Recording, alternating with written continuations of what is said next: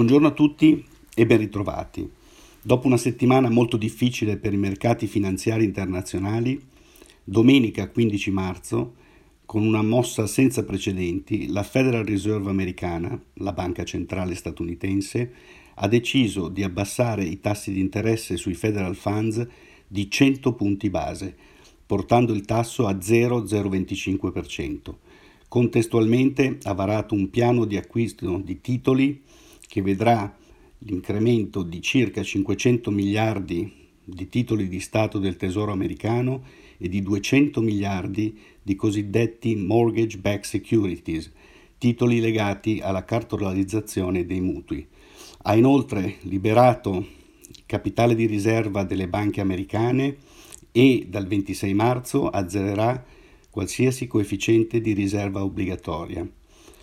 La manovra è in coordinamento con le principali banche centrali internazionali, le quali forniranno prestiti in dollari a tassi legati ai federal funds fino ad 84 giorni, il tutto volto a sostenere la liquidità sui mercati da un lato e a fornire sostegno all'attività manifatturiera e dei servizi che è fortemente messa a dura prova dai provvedimenti di chiusura dell'attività volti a contenere la diffusione della pandemia di coronavirus. Le reazioni dei mercati questa mattina in Asia sono negative per quanto riguarda i mercati azionari, con discese dei vari indici che oscillano tra il meno 2% del Giappone e il meno 9% dell'Australia. Anche i futures sugli indici europei e i future sulla borsa americana indicano aperture in deciso ribasso dell'ordine del 3-4% e del 4,5% per quanto riguarda il mercato statunitense che, ricordiamo, venerdì era riuscito nell'ultima ora di contrattazioni a rimbalzare di circa il 9%. Questo rimbalzo non è comunque stato sufficiente a contrastare la caduta dei listini di settimana scorsa, che ha visto il mercato americano lasciare sul terreno quasi il 9%, i mercati europei con l'indice Eurostock 50 scendere di circa il 20% e il nostro mercato italiano, il paese che più sta mettendo in atto azioni di contenimento di diffusione dell'epidemia, perdere il 23%. La manovra della Banca Centrale Europea posta in atto settimana scorsa non è stata fat- eh, infatti ritenuta sufficiente da parte dei mercati per contrastare la forte caduta dell'attività manifatturiera e dei servizi che sta avvenendo in questi giorni.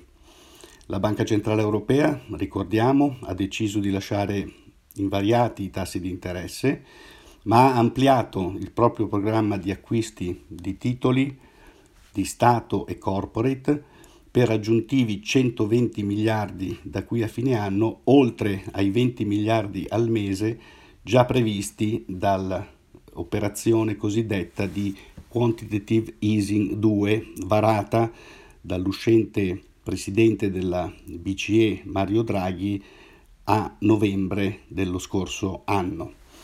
La reazione sui mercati obbligazionari vede oggi una discesa importante dei rendimenti sul Treasury americano con il rendimento che eh, scende di circa 25 punti base a 0,70%. Il dollaro, nonostante la forte iniezione di liquidità prevista da queste manovre, si mantiene comunque su quotazioni piuttosto interessanti rispetto all'euro intorno al livello di 1,11,30 vicino alla chiusura di venerdì scorso. I provvedimenti adottati ovviamente non sono sufficienti a contrastare la caduta dell'attività produttiva dell'intera economia mondiale, ma vanno nella giusta direzione per garantire un ordinato funzionamento dei mercati finanziari e soprattutto per consentire alle banche di poter erogare tutte le risorse disponibili per contrastare l'attuale rallentamento economico che stiamo verificando.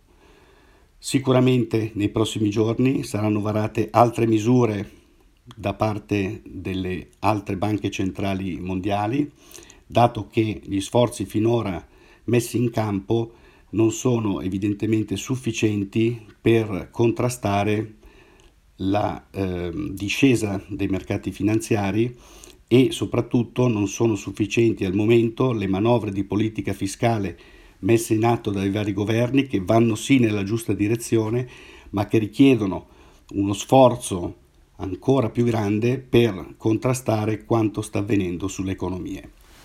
Io vi ringrazio per l'attenzione e vi darò aggiornamenti non appena possibile. Buona giornata a tutti.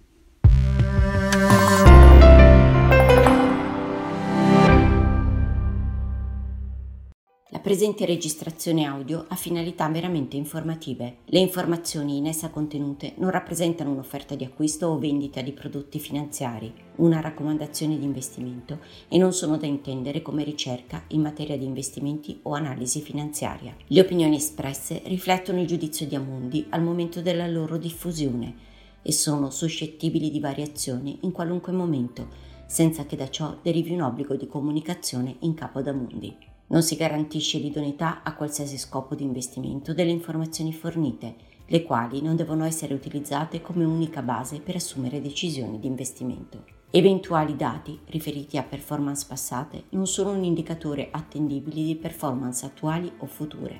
Investire comporta un sostanziale grado di rischio. L'investitore, prima di qualunque investimento, è tenuto a prendere attenta visione della documentazione relativa allo strumento finanziario oggetto dell'operazione, la cui sussistenza è disposta dalla normativa vigente. Le informazioni contenute nella presente registrazione audio non sono dirette alle US Person così come definite nel US Regulation Act della Securities and Exchange Commission.